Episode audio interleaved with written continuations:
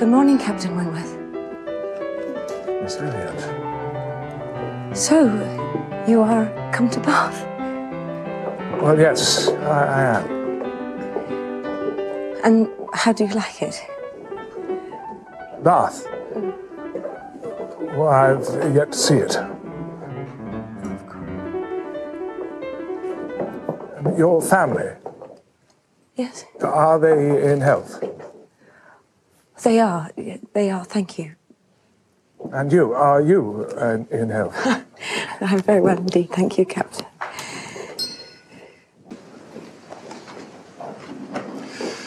I've hardly seen you since that wretched day at Lyme. I'm afraid you must have suffered somewhat from the shock, the more so from it not overpowering you at the time. I do not think I was in danger from suffering from not being overpowered, thank you, Captain. When you had the presence of mind to send Captain Benwick for a surgeon, I'll bet you had little idea of the consequences. no, I had none. But I hope it will be a very happy match. Indeed, I too wish them luck. They have no difficulties to contend with at home. No opposition. No caprice, no delays. And yet, mean, Phoebe Harville was a wonderful woman, and he was devoted to her, and a man does not recover from such a devotion to such a woman. He ought not. He does not.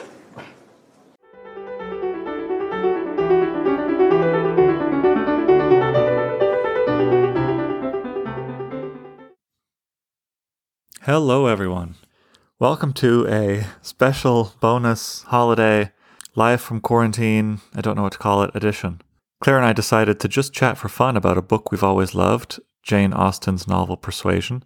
We've loved chatting together about some of these books over the past few weeks and just figured why not do a few more while we're all stuck indoors. So we'll chat about Persuasion, and at the end of this recording, I'll invite you to think about ways this novel can help you learn how to make the drama of your own stories more internal. The quote of the day is particularly good because it needs no commentary from me. It's a sentence from Jane Austen's novel Northanger Abbey, where Austen wrote, quote, The person, be it gentleman or lady, who has not a pleasure in a good novel, must be intolerably stupid. And for more on the pleasures of a very good novel, let's go into that chat with me and Claire.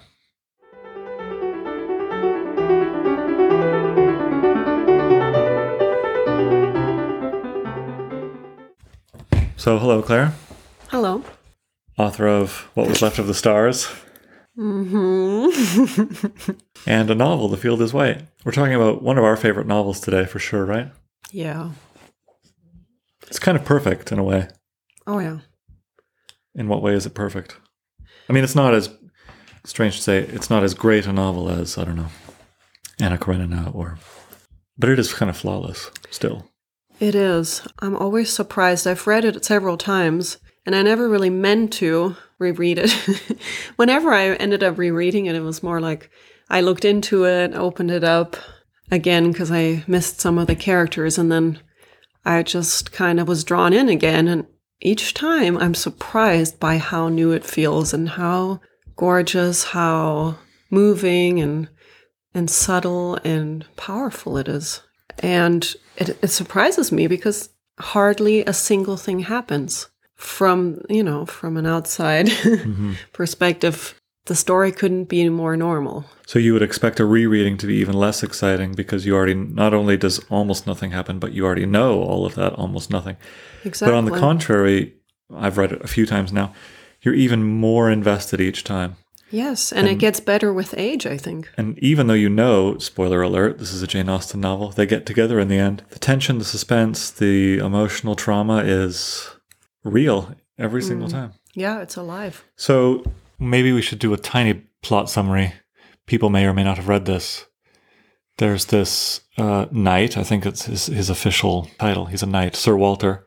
He's rich and he's vain, and he has three daughters, two of which are, what would you say, slightly shallow, slightly superficial, slightly slightly self-centered. And the Yes. third, Anne, is how would you describe Anne? Inward, emotionally withdrawn, but charitable, compassionate, intelligent, Yes, warm and deep thinking Yeah, warm. and full of mystery. She falls in love with this captain, with this man, this officer in the Navy, who's not yet a captain, Wentworth, is persuaded by one of her friends, her kind of surrogate mother, because her mother, Anne's mother, is dead. So this kind of surrogate mother, Lady Russell, persuades Anne that it's not a good match, and Lady Russell has her reasons for this.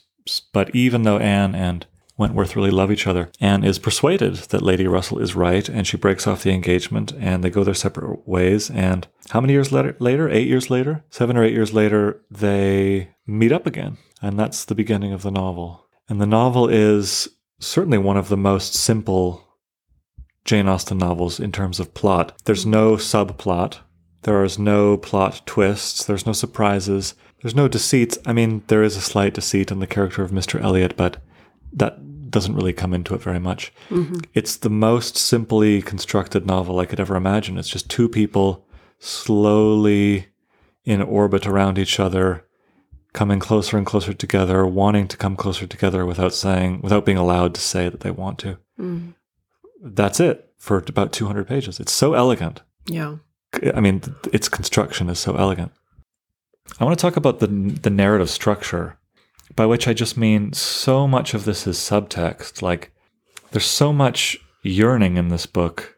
Uh, there is so much yearning and love, but it's all stifled. Yeah. So my first question is, how do we know that Anne loves Wentworth as much as she does? She never says she does. She never gets to say that she does. Who would she tell this to? Yeah, this is one of the things that makes this book such a masterpiece, in my opinion. Jane Austen's, it's more subtle than all her other novels. And it sets up from the very beginning this environment in which that helps us understand what Anne must be feeling, even though we're not directly being told. You know, the, the novel starts with a man, a very vain man, and then we find out that he is the father.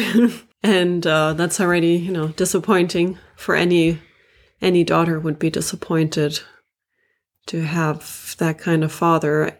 And especially as we find out that she's, you know, 28 or wait, how old is she? She's 28.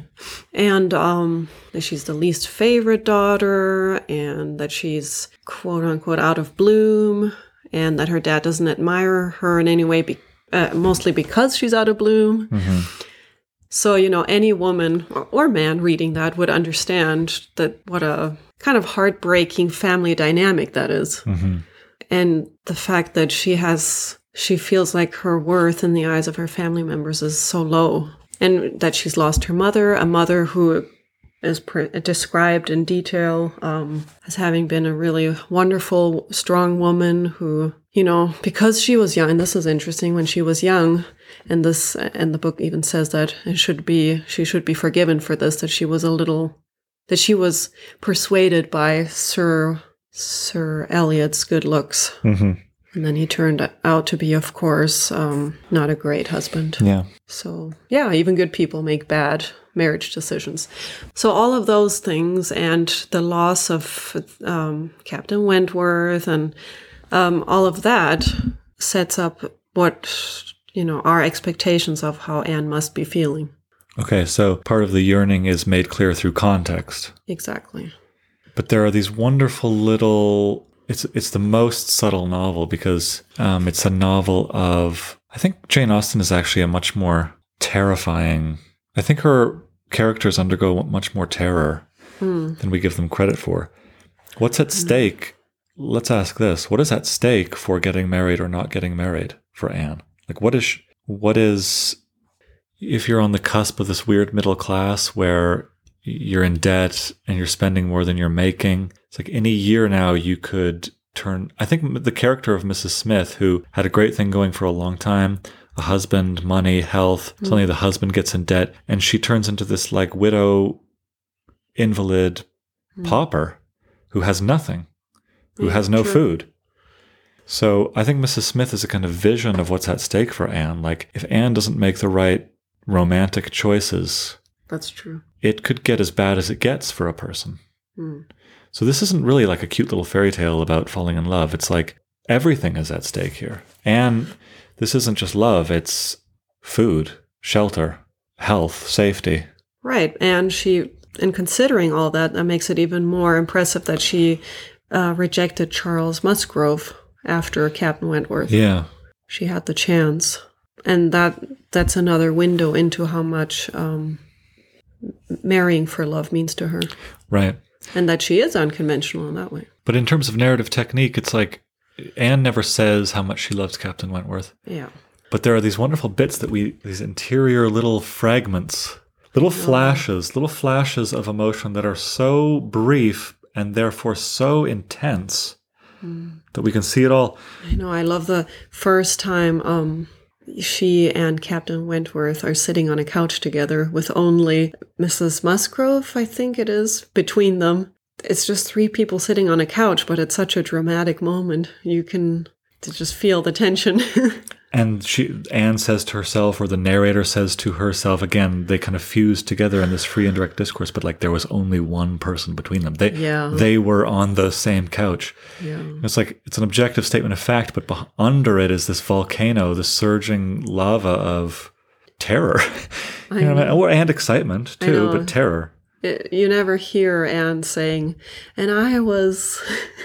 I couldn't believe that we sat so close to each other and my heart sank that's in my breast. Well, there's this wonderful thing when they first see each other. Captain Wentworth walks into the room, so she knows that he's around, right, that's a good one. and then he walks into the room, and they like do this polite bow, and there's other people there to kind of cut the tension, and then he leaves, and then it says this. It so.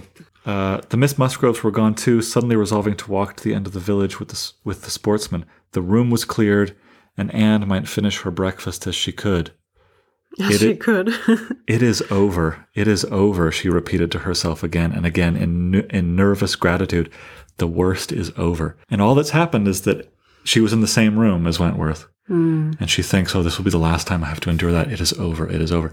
Little Yeah. f- flashes of like, but again, it's it's just a tag. It's just one little tag, one little phrase, and we see the en- enormous chasm of tension, of fear.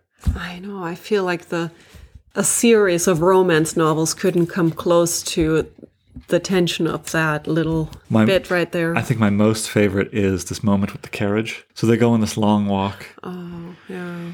They go on this long walk, and um, who is it? The Crofts, Admiral Croft and Mrs. Croft, find out, oh, they've gone on this long walk. Maybe we'll take the carriage and pick up whoever is too tired to walk back home. So they go. Let me read here. The walking party had crossed the lane and were sur- surmounting an opposite stile, and the Admiral was putting his horse into motion again when Captain Wentworth cleared the hedge in a moment to say something to his sister. The something might be guessed by its effects. Miss Elliot, this means Anne, I am sure you are tired, cried Mrs. Croft. Do let us have the pleasure of taking you home. Here is excellent room for three, I assure you. If we were all like you, I believe we might sit four. You must, indeed, you must. Anne was still in the lane, and though instinctively beginning to decline, she was not allowed to proceed. The Admiral's kind urgency came in support of his wife's. They would not be refused. They compressed themselves into the smallest possible space to leave her a corner, and Captain Wentworth, without saying a word, turned to her and quietly urged her to be assisted into the carriage. And then the narrator says this, which is Anne thinking, Yes, he had done it. She was in the carriage and felt that he had placed her there, that his will and his hands had done it, that she owed it to his perception of her fati- fatigue and his resolution to give her rest. She was very much affected by the view of his disposition towards her, which all these things made apparent. This little circumstance seemed the completion of all that had gone before. She understood him. He could not forgive her, but he could not be unfeeling. Though condemning her for the past, and considering it with high and unjust resentment, though perfectly careless of her, and though becoming attached to another, still he could not see her suffer without the desire of giving her relief. This wonderful, like breathless, he had done it. It was him. Mm-hmm. He whispers into his sister's ear, Put Anne in the carriage. She's tired, you know? And then, oh. without saying that this is what Wentworth said, Mrs. Croft is like, Oh, yeah, Anne, why don't you? How would you describe this? This inner. It's a kind of epic event, you know, in the life of any love struck person. Like, oh, this is proof. Little tiny, this little small circumstance is proof that he doesn't love me, sure, but he doesn't hate me either. I know. And only somebody who feels extremely strongly about somebody else would first of all notice that they are slightly tired because there's no way she was that tired. Right. she was just slightly tired. He must have really observed her closely to even notice, and then to um, want to help her like anonymously. Right. Yeah, that speaks volumes. But for the author, too, I mean, this is a novel. Henry James said that the novelist is the person on whom nothing is lost. And this is a novel in which the most intense and significant emotional turmoil is depicted in glances, glances of glances, glances of, of- glances of glances, Ghosts of glances. ghosts of whispers, shadows of whispers, echoes of shadows of whispers. You know, it's all like the most slightly, uh, barely perceptible winks, mm-hmm. be- behind which is this like war of emotion. You know, so for Jane Austen to, first of all, perceive these in the world, to perceive such glances and know what they mean, and then to mm-hmm. be able to construct such a complicated and intensely real narrative using only these glances, these oh. minimal strokes. She is the perfect example of somebody who somebody who might you know a woman who might have thought that her life is not interesting enough to write about. Yeah. She might have said, You're talking about Jane Austen, not Anne Elliot. Yes, Jane Austen. She might have thought, you know, well, I haven't really experienced anything great. I'm just sitting in these drawing rooms, you know. Right. I help in the in the house. I, you know, I'm around, you know, pretty ordinary people that are very tied to social conventions and but she proves that there is no life so small that you can't make intense dramas out of them. Inside each of those drawing rooms, like an Iliad is happening. An Iliad, Yes.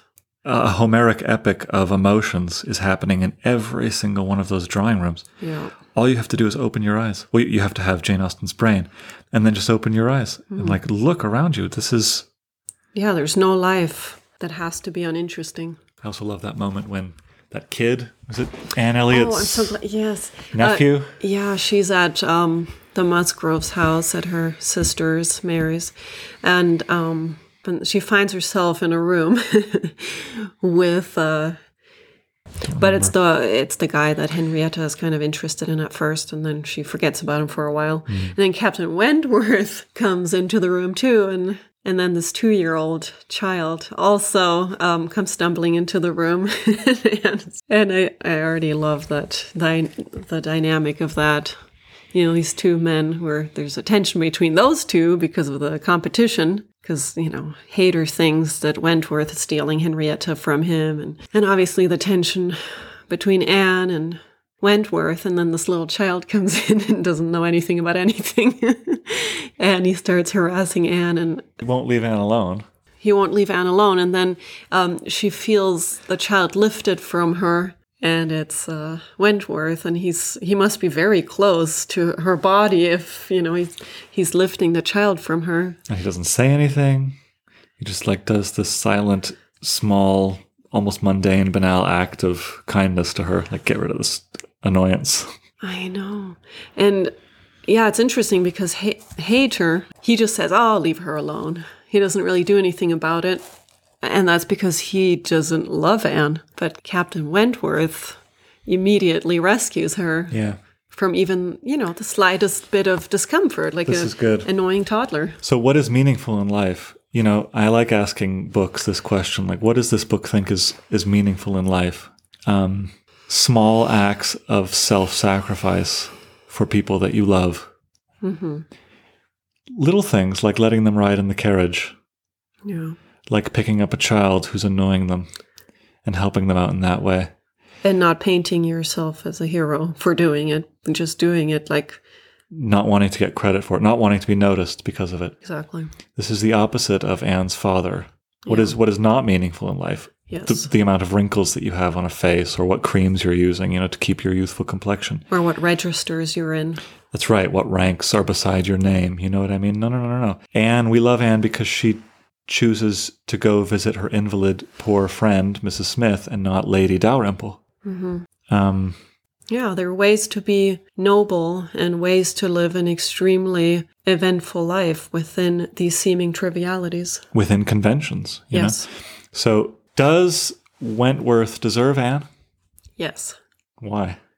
Because Anne is clearly good and noble and self sacrificing and smart and patient and She does have more self or more insight or self awareness than Captain Wentworth, but it can be forgiven because he's only blinded because of his passion Do you think when he, you know, resents Miss um, Lady Russell. Lady Russell. yes. Because in Shakespeare, like it's true that all of Shakespeare's great heroines marry down. You know, in all the comedies, all these great female characters are marrying men who are like not their equals in any way.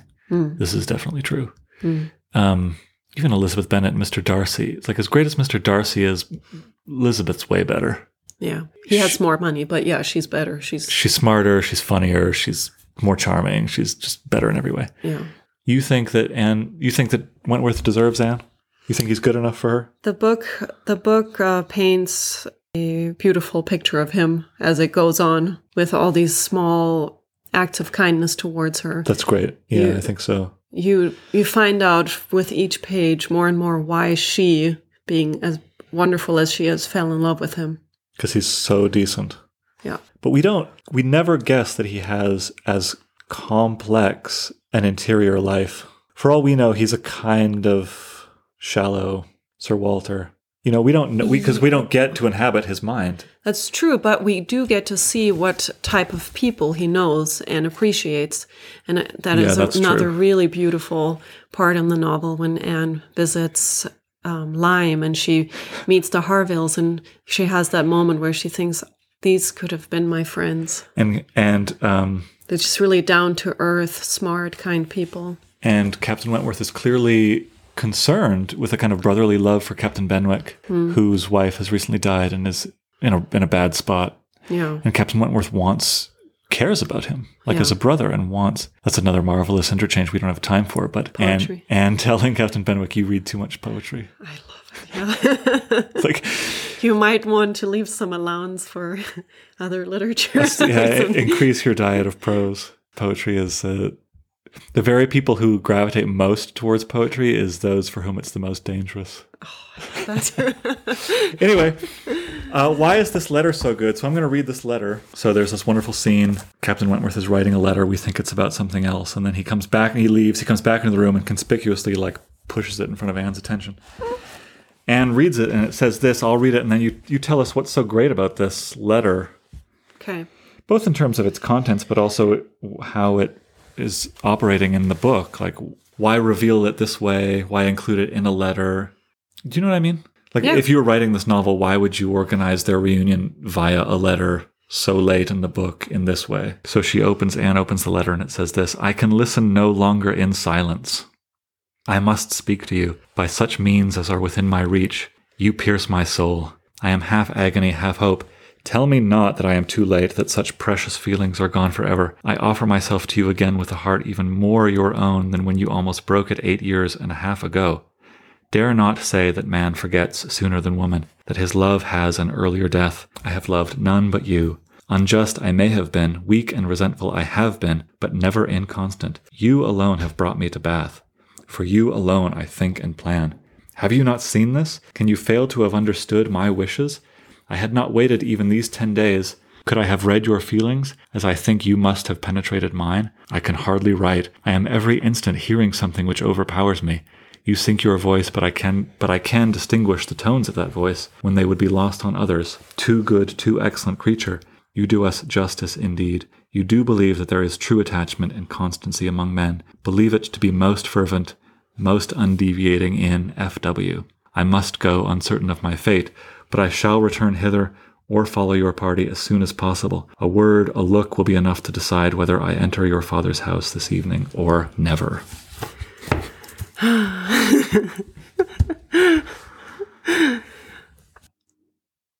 I am so grateful to Jane Austen for this moment because it's as it's as if she's giving us a beautiful gift at the end where she's like, I know I've been very subtle and you've enjoyed some of that subtlety up until this point, but here's a little explosion of things said, of feelings expressed as they are.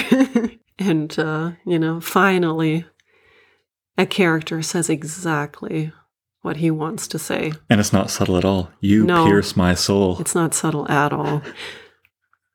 I love that. Great. It's a great contrast to the slow, gentle, subdued, brooding, stifled, gradual, all too gradual. Suddenly it's like enough, you know, enough. I can, I can bear, I can remain in silence no longer. I know I've been silent for all these hundreds, hundreds of pages. Not hundreds, but it's as if uh, he's yelling at Jane Austen. Yeah. I love too that it's it's it's unsubtle. It's it's it's heroic in its unsubtleness, but also kind of awkward too. It I mean, it's yeah. like I'm a I'm a kind of man, and I don't I don't know what I'm saying man for, but it's like I don't really know how to say this, so I'll just say it. And it's like these short, choppy sentences. You pierce my soul. Have you not seen this? Come on, don't you get it? yeah, he's not trying to There's no art. write poetry. Yeah, there's no poetry, no art. There's none of Anne's love of poetry in it. It's just like, okay, enough with the decoration, enough with the doublespeak. Let's be grown ups. And I also love it too because I think you're right to say that we were given little bits of proof that he deserves her in these little acts of charity that he commits, but hmm.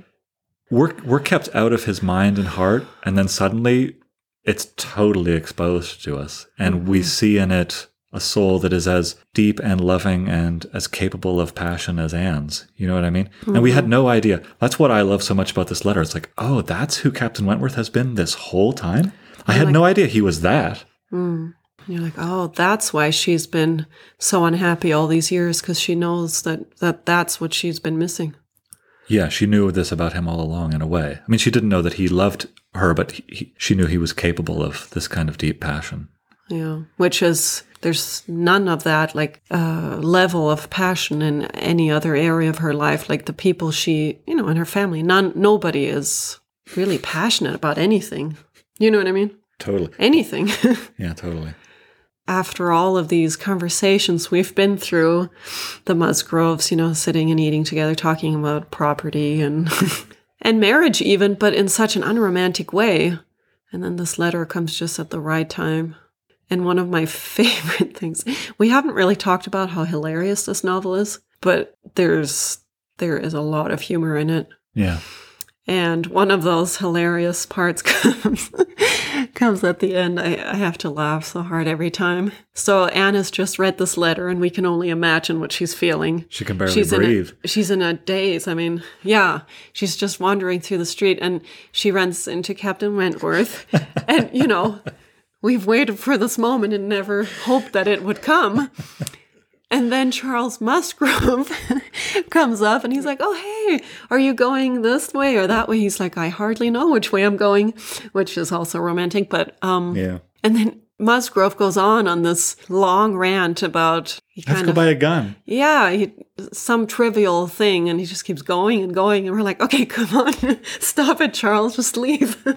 Well, Jane Austen is a master of this kind of suspense. You know, she put, she interrupts what would have been this like too, all too immediate embrace. Like, Yeah. no, no, no. I'm going to even withhold even more. Slightly more withholding. You thought I was done withholding. I'm now speaking in the voice of Jane Austen. You thought I was done withholding with this letter, but I'm still not done withholding. I'm going to withhold the embrace. Enter, enter, bumbling Charles Musgrove. Mm. And poor Anne and Wentworth just have to stand there blushing at each other, waiting for him to shut up and leave. I know. And then and then they um she takes his arm or he hers, I don't know. and they just walk through the streets not knowing where they're walking, not hearing people around them, not children or carriages. And that is another one of those examples where they're quietly breaking convention in their own way. They don't care what people around them are thinking, what they might, you know, say. They're like, oh, you know, we saw Anne and Captain Wentworth, or they, you know, gossiping or whatever. They they just don't care, Yeah. and that's uh, actually kind of new in Anne's life, isn't it? N- The ability does- to not care. Yeah, because she's so restrained and she's so careful and modest. Right. So there is there's kind of a big change there at the end. She's the moving change- more towards uh, the relationship that um, Frederick's sister Hmm. has with her husband. Yeah, I think the biggest change The for Anne is that she. This will be the end to a lot of that second guessing and self doubt. She's attained, she knows now that she's mature in a way that she wasn't before. Yeah. And she can go forward in life slightly more confident, not totally confident, nobody ever is, but slightly more confident that she has attained a kind of wisdom. yeah. Um, and that her love is more seasoned because it's been more tried, and that it will last longer because it's endured this already. You know what I mean? Mm-hmm. I don't know. And we have, I don't think we've really talked about, maybe this means more to women, I shouldn't assume, but the fact that this is a book written about an older, I shouldn't say older woman, but you know, 28 No. ancient no, but considering yeah, yeah, yeah, other novels. well in the time you know the day it was that is Exactly. old to get married right. And old. and it's very clear, the novel makes it very clear that she's out of bloom, whatever that means. You know. So um I think it's significant that Jane Austen wrote a book about a woman who deserves everything good and even receives everything good, even though she is not the, you know, typical conventional heroine. And this goodness is achieved by Not her looks. It's not that yeah it's even though she goes to Lyme, like her dad even uh, says, "Oh, you, you know, what have you been using any creams or something?" And that's actually quite a beautiful moment. Not because it's like, "Oh, Anne is beautiful again." It's not that. It's beauty radiates from inside her happiness. You know what I mean? and wentworth falls in love with who she is Yeah, that's a beautiful and powerful argument. and um, wentworth changes she changes he undergoes an important evolution as a character he learns something about human nature and he learns to be persuadable and flexible and um, it's just a mir- it's just a miracle of a book second chances you know like they never should have got this but they do they have it it's a total miracle I know, and life so often is that way. Sometimes there are these second chances that seem overly generous and miraculous, but they happen all the time. mm-hmm. Not just in marriage, but in many ways. The movie, by the way, the uh, when did it come out? I have no information. don't know it's really good though you should go watch oh you should all go watch it Perfectly complements the book. It's definitely the most faithful film adaptation of any piece of literature I think I've ever seen. Almost s- Mhm. like I, I mean, I think that's just because the book is so simply constructed. There are no subplots. To make it into a movie, you don't really have to condense it or change it or alter it. It is faithful to the book almost scene by scene. Not to mention it being extremely well cast and extremely well acted, and it too is a kind of perfect movie. Yeah. The main dramatic tension of the book is that Anne and Wentworth cannot let each other know how they feel, Mm. but somehow have to find a way to let each other know how they feel. Yeah. So why can't Anne just, or Captain Wentworth, what's stopping them from just declaring their love outright? I think the thing that we love about them is also what gets in their way. It's the self-restraint and modesty. They don't. They're not like Louisa. They don't just throw themselves off of uh, steep stairs into the arms of another. Yeah. They're deep thinkers. They think things through so intensely and for so many years that, which is something I admire, but that, of course, is also what causes them to pull away from opening up. How so? We read about how they had, how they became engaged and how they were passionate about each other and they were much younger, but we never actually see that. hmm That's interesting because we know they're capable of it, and we know that that stuff must all be just constantly be bursting within them, you know? Um, because we know that they haven't changed. Their feelings are more or less the same, even after all these years. They thought that maybe they had forgotten that they may- maybe had healed, but at the first like meeting, at the first mention of their names, it all comes back to them. Is it possible? How do you think the idea of nostalgia works in this book? Is it possible that Anne, we, we get most of this book through Anne. Captain Wentworth remains more or less a stranger and a mystery to us up until the very end, which most of this is narrated through a kind of third person limited point of view through Anne's perspective. But so um, my question is is it possible that Anne is slightly misremembering the past and is you know, because unrequited love as the years go by may very likely become something greater than it was in memory. Is it possible that nostalgia has made them love each other more than they ever did? I don't know. I feel like Anne is portrayed as this very clear thinking individual. She doesn't seem like somebody who suffers from great delusions. I think I, I just it's an important dynamic in this relationship that they're both remembering, remembering, remembering, remembering. Yeah. Yeah, she takes some kind of pride in controlling her emotions. hmm If anything, she's downplaying what she's feeling. You know what I mean? She strikes me as the kind of person who wouldn't truly acknowledge to herself how much somebody means to her after losing that person. So the title Persuasion refers, of course, to Lady Russell's persuading Anne to break the engagement off, but there's so much self persuasion that happens in this novel. And persuasion is both good and bad. There are good moments of persuasion, and then there are moments of persuasion where what is being persuaded is wrong. Right. So does Anne, I mean, I I guess a general question is the hazard of giving or taking advice, whether both to other people and to oneself, where can we turn to for wisdom? Mm. is I think something that the plot is a question that the plot implicitly asks. Where can we turn to for wisdom? How can we learn how to act? Trusted advisors who love us sometimes lead us astray. Mm. Uh, even the self. There are moments in the book where Anne. Let me turn to one. On I don't know, maybe about a, a quarter of the way through the book, it's in chapter seven. This is just after they see each other again for the first time. They part ways again, and word gets back to Anne that Captain Wentworth said this about her that Anne was, quote, so altered that he should not have known her again. I'll just read a couple paragraphs. These were the words which could not but dwell with her. Yet she soon began to rejoice that she had heard them. They were of sobering te- tendency.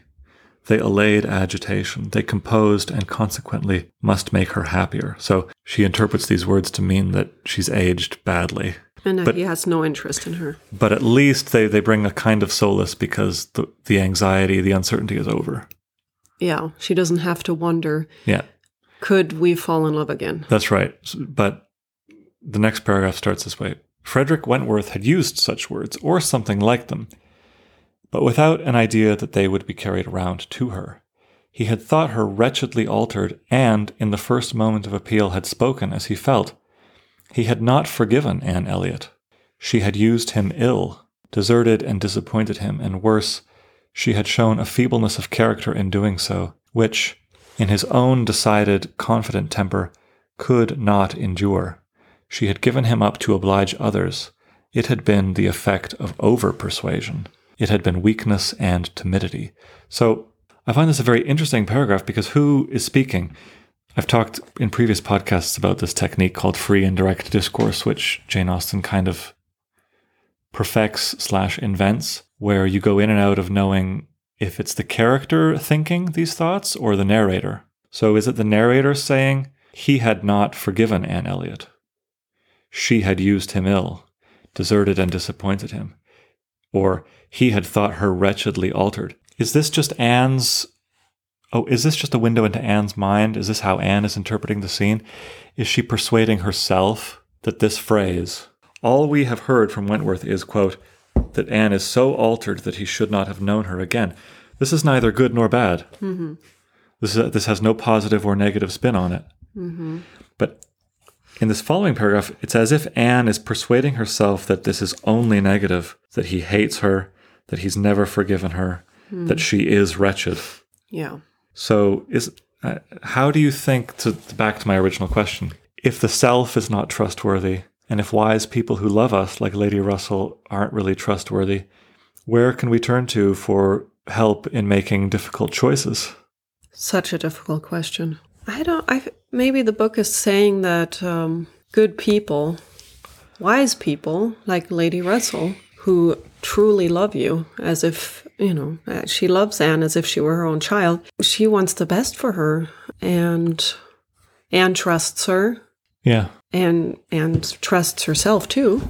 I think um, the book is making an argument that even with well-meaning people, with seeming wisdom going around there. Bad things just happen, and you can't look into the future. You can't know how a marriage will turn out. You never can tell. Right. You have to just do your best. You have to try to trust the people, try to follow the advice of people you trust, and just hope for the best. I mean, you can't do anything more than that. And, but most importantly, I think the book does a beautiful job showing that Anne does not resent Lady Russell. She doesn't hate her. Right. She she's wise enough to understand that these things happen. Like even smart people make mistakes and maybe it wasn't even a huge mistake. Maybe it just happened to turn out that way that Captain Wentworth proved to be a really solid good person who can provide for himself and a family because that was what was what she was concerned with and Lady Russell, right? He was She- too impetuous. Right, and he was really young and he was he was confident he'd make a lot of money but and would be able to provide for a family, but there was no proof of that. hmm So it could have gone the other way. He could have gotten very unlucky. Right. And yeah, and then Lady Russell her, you know, one of her worst nightmares would have come true of seeing Anne, you know, not living a comfortable life. We make the best choices we can with the information available and And have to don't just resent people afterwards if yeah, if it turned out to be the wrong advice. or you don't resent ourselves. Yes. There's that wonderful bit at the very end when they've reconciled, they've they've you know fallen back in love, so to speak. And um, Wentworth says something like, "Are you telling me that if I had come back two years after our initial breakup, you would have accepted me?" And it's like, "Of course I would have." And he kind of kicks himself and says, six wasted years. You know, I'd waste. I didn't know that you still had feelings for me. Yeah. I, this all could have happened in two years instead of eight. Yeah. But what I mean, you know, when Wentworth is persuading himself that she doesn't like her, that's based on a rejection, which is kind of some kind of palpable proof. We make the best choices we can, and we don't always know if if it's going to work out. And sometimes it doesn't, and sometimes it does. One of the mm-hmm. great things about this novel is that, like, you know, it's maybe the best novel of second chances. They make a mistake, kind of, but it's not too late. They get to redo it and fix it. And there's this wonderful thing that Anne says at the very end, and I'd love to hear your thoughts about this. You- were kind of going in this direction earlier, but to elaborate, this is the very, very end. Um, Anne is talking to Wentworth, and Went- Anne, you're right, bears no ill will towards Lady Russell. She, you know, she doesn't lose any love for her or respect. They're still good friends. Wentworth is a little bit peeved and has always been yeah. bitter that uh, this advice came from Lady Russell. Hmm. And Anne says this I have been thinking over the past and trying impartially to judge of the right and wrong. I mean, with regard to myself, and I must believe that I was right, much as I suffered from it, that I was perfectly right in being guided by the friend whom you will love better than you do now. This is Lady Russell. Hmm. To me, she was in the place of a parent. Do not mistake me, however. I am not saying that she did not err in her advice. It was perhaps one of those cases in which advice is good or bad only as the event decides. Mm-hmm. And for myself, I certainly never should, in any circumstance of tolerable similarity, give such advice. But I mean that I was right in submitting to her, and that if I had done otherwise, I should have suffered more in continuing the engagement than I did even in giving it up, because I should have suffered in my conscience. I have now, as far as such a sentiment is allowable in human nature, nothing to reproach myself with. And if I mistake not, a strong sense of duty is no bad part of a woman's portion. So, Yeah. even retrospectively, you can say it was bad advice, but it was the right choice to follow it because what is a young person supposed to do?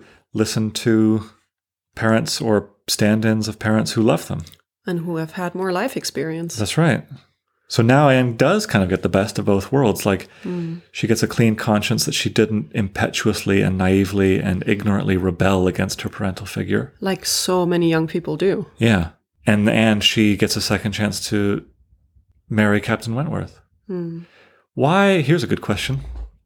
Why are we praising this virtue of submission? This is Jane Austen's own word, submission. Submission to parents. Should we lament that Jane Austen's heroines, I think this is true in all of her novels, never transcend or seek out to smash the conventions of their society? They always end up getting married and being wives. They're not interested in tearing down the system or reinventing it. Yeah, I guess Elizabeth Bennet is stubborn in a kind of semi rebellious way, but uh, she wants a husband. She wants a rich husband. Yeah. You know what I mean? She wants the things that her society says that she should want. Yeah. and but so does Anne. So should we lament this fact that they're not more aggressively rebellious? I don't think so. I think these books are, especially Persuasion, I think it's an extremely realistic book. I don't think, you know, I think people, they're born into their worlds, into their communities and societies, and, and they rebel in their own small ways, maybe, but there's not really that much you can do. you know what I mean? What can Anne, what does Anne want to do? She wants to be with Ken Wentworth. So love is a love and the desire to unite isn't a societal convention. That's a biological impulse. Is this Yeah. your point? Like, um, I think people seem to want to live in harmony with their their surroundings. You know what I mean? Um, if they're good surroundings, and Anne lives in a very good situation. I mean, her her dad and her sisters are not very loving, but I agree with you, but people listening might think Anne lives in a horrible situation. She lives in this kind of tyrannical patriarchy, right? Where women aren't free. So to play devil's advocate, isn't that true? Well, I mean, compared with today, sure, but she didn't have today to compare it to. Mhm.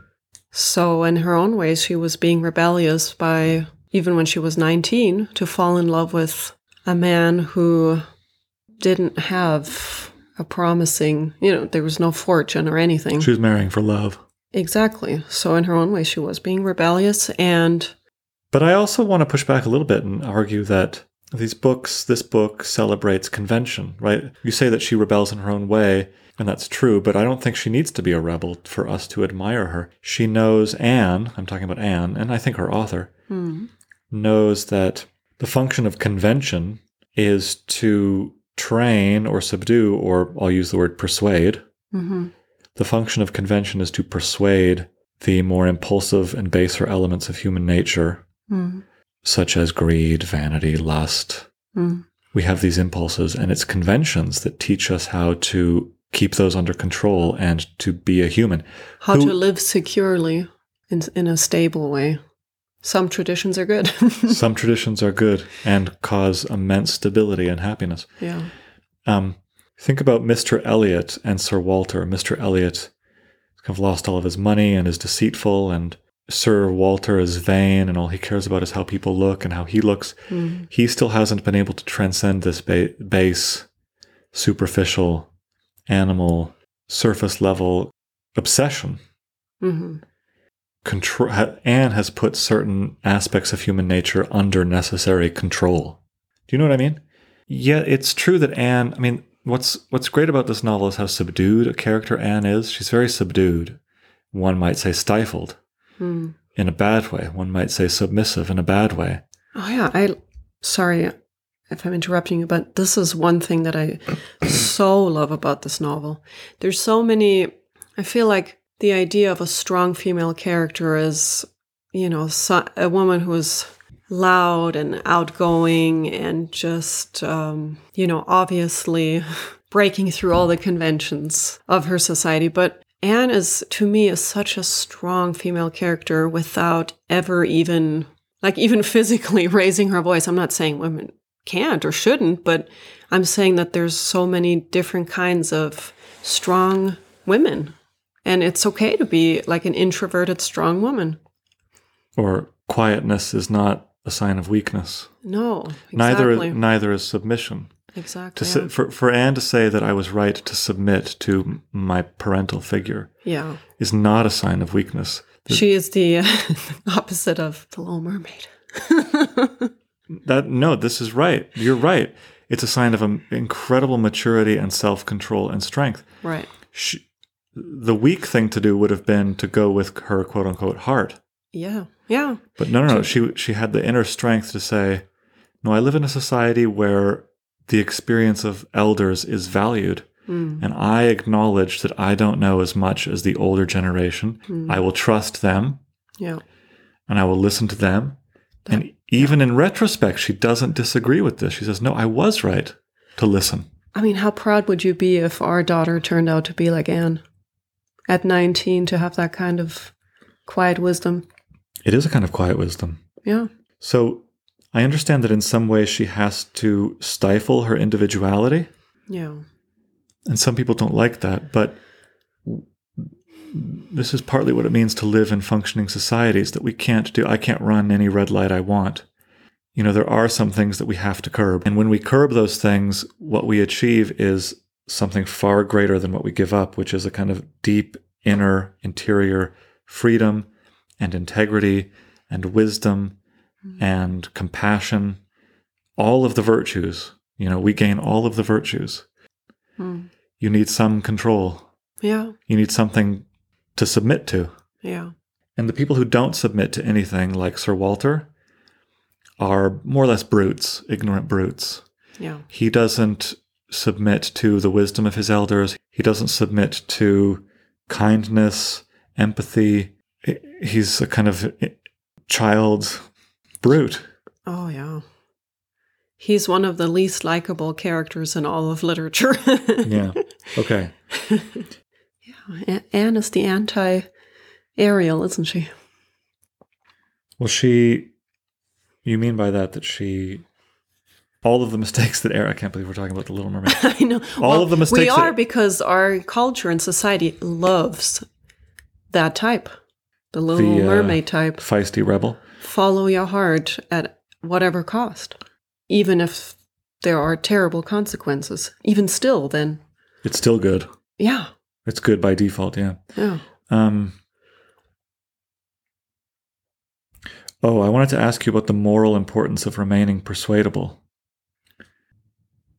So in chapter 10, Captain Wentworth has this little quite telling slash annoying sermon about this nut. Remember that he, he was dumped by Anne and resents her persuadability. So he sees persuadability as one of the worst traits a human can have. He learns after this experience to prize steadfastness and consistency of character. hmm So he says this. They're walking, you know, over the fields as they do to pass the time. And he says, Here is a nut to exemplify a beautiful glossy nut which, blessed with original strength, has outlived all the storms of autumn. Not a puncture, not a weak spot anywhere. This nut, he continued, with playful solemnity, while so many of its brethren have fallen and been trodden underfoot, is still in possession of all the happiness that a hazelnut can be supposed capable of. Then, returning to his former er-, earnest tone, my first wish for all whom I am interested in is that they should be firm. If Louisa Musgrove would be beautiful and happy in her November of life, she will cherish all her present powers of mind. Of mind. So firmness, steadfastness, unwavering, unchangeability, like a nut, you know. Um, but I think the book argues, chapter after chapter, the book argues, you know, with its series of actions that he's wrong. He, he, He's kind of blinded by his passion, which is charming, which makes us like him even more that he's still so. Well, he's, he's blinded by his resentment. He's like, okay, if because women, of his passion, yes. yeah, if women are inconstant, then surely, and I was burned. You know, should the best trait is is constancy, like this nut, unchangingness. Yeah. Louisa, who is a uh, sister-in-law to Anne, is very interested in Captain Wentworth and hears the speech and takes it to heart and attempts to prove her steadfastness of will and unwavering determination by jumping off this stone wall. Uh huh. Complete trust in the yeah, in the feeling and she the will. She will not waver. She will not give in. Yeah. She knows that Captain Wentworth likes this in people, so she wants to display it. And what happens? She falls and hits her head and goes unconscious and almost dies. That's interesting that she reaches a point where she can't think anymore, isn't it? Why? She's unconscious, which is a similar thing. Being unchanging is in a way is giving up your free Hmm. thought. Yeah, yeah, yeah. So that's what I mean about the moral importance of persuadability. You don't want to move with every wind that blows, Yeah. but you also want to be persuadable. Yeah. And because of his kind of blindness, um, because he's resentful, he can't actually see that Anne was actually being um, firm and steadfast in a way. She was trusting her older relationships. Right. And if he hadn't been, you know, so resentful and hurt, he might have been able to see that. So the novel is a kind of pro- we don't since we see it through Anne's eyes, we don't really know that this is happening until the end. But the novel is it could be called the education of Captain Wentworth. You know, hmm. he comes onto the scene with this opinion that being steadfast and unwavering is the best. And he says Louisa's about to jump. He says, "No, no, no, Louisa, do not be so foolish." And she jumps. He's trying to persuade her not to jump and he sees that she won't waver. And this is kind of tactile proof that, oh, people actually do need to be able to be talked into certain opinions. Yes. It does seem to argue for both um, firmness and persuadability Yes. simultaneously. There's this wonderful bit in the Iliad, which I know you love. Remember that moment when I think it's Phoenix, so these uh, Greek warriors, Phoenix, Odysseus, and Ajax, come to the tent of Achilles to persuade him to go back into the battle. And they take the message from Agamemnon that Agamemnon is willing to give Achilles all this stuff, 10 times what was taken from him. If only Achilles would come back into the battle and help the Greeks win the war. And Achilles says, I don't care about all of your gold, all of your land, all of your oxen. I don't care about any of this anymore. I think maybe I'll just go home. I hope the Trojans kill you all, you know? And Phoenix is this old man, this old Greek warrior. I think it's Phoenix. And um, he's the kind of his last attempt to persuade Achilles. He says, he gets nostalgic. He says, Oh, you know, I'm an old man and I've seen so much more than you. And he says, Back in my day, men were great because they were persuadable. You know, they could listen to arguments and be persuaded. That's something that made them great. And this blind stubbornness is a huge problem. Oh, yeah. I love that so much. Captain Wentworth is a little bit too much like Achilles until he learns through these a- through these events of the novel that oh no, you do need to be flexible Yeah. in certain si- situations. You do need to be flexible. and I don't want to get political or anything, but it that's something I've been thinking about a lot since this last election. There's some there's people, millions who are so set on a, you know, certain certain political party that nothing can change their mind about it, Yeah, no matter what. this is true on both sides. Yes, and that's not a good thing. So you must be persuadable. There is th- this novel persuasion. It's a very it has its risks. It has its downsides. You can it can turn into delusion. There's a form of persuasion that's delusion, but it it is still a virtue. You know, you still need to be persuadable. Um, and this novel, I think, is arguing that too much resoluteness is bad. Yeah. Well, we could say so much more about this book. And like I say, every rereading brings out different shades and different different things, but And I am also going to try to rewatch that movie with. Amanda Root. That it stars Amanda Root as Anne. I think that's her name, and she's just perfectly cast. Everybody's perfect. Everyone. Charles Musgrove is amazing. Yeah, they're all good. Do we have to stop talking about it? We kind of do. No one is listening by now. I'm sure it's just us in a vacuum, which is fine with me. it's such a great book, though. Yeah, no, no, we'll come back to it. We'll, we'll reread it again in three years, and we'll have this conversation, and we'll notice new things. We'll say different things. Well, it'll slightly be a different book to us, you know, proof that it is great.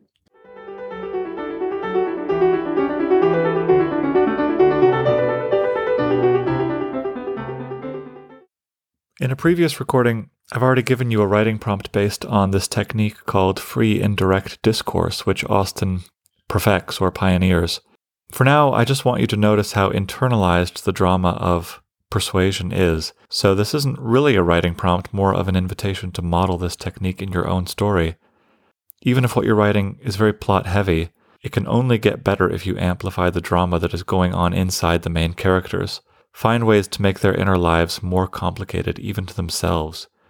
Think about Anne Elliot and the tension between her past decision and her present wishes, and the tension between what she thinks is proper in her society and what she currently wants.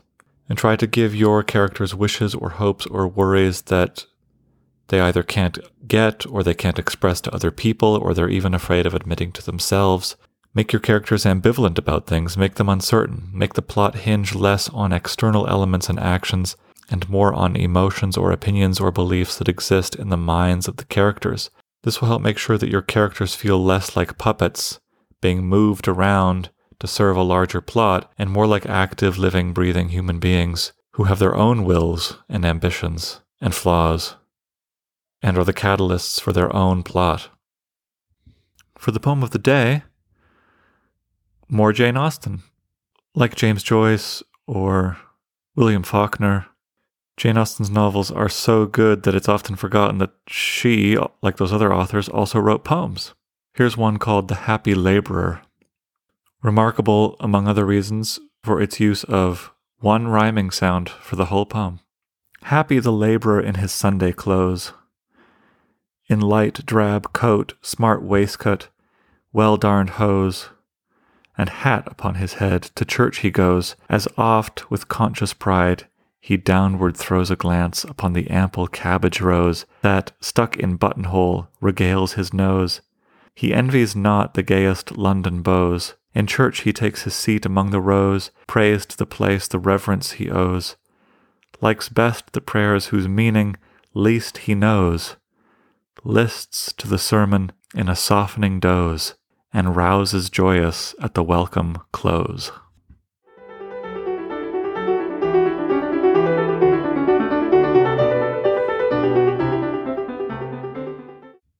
That's it for now. It's possible that over Christmas break, Claire and I will just do a few more of these for fun. I'll be starting new courses in the winter and we'll be continuing these podcasts for those courses with all new readings, all new books. I'm teaching uh, World Masterpieces 2, which which goes from the Renaissance till now. So we'll be starting with King Lear and reading things like Charles Dickens, Dostoevsky, Tolstoy, Kafka, Virginia Woolf, Mary Shelley, a bunch of others. I'll also be teaching a poetry workshop, and we'll be doing some recordings on Elizabeth Bishop, Derek Walcott, Sylvia Plath, Wisława Szymborska, Walt Whitman. So, yeah, I'm eager to keep these conversations going and really looking forward to it. In the meantime, like I always say, keep reading, keep writing, and don't forget that you too have what it takes to be a great writer.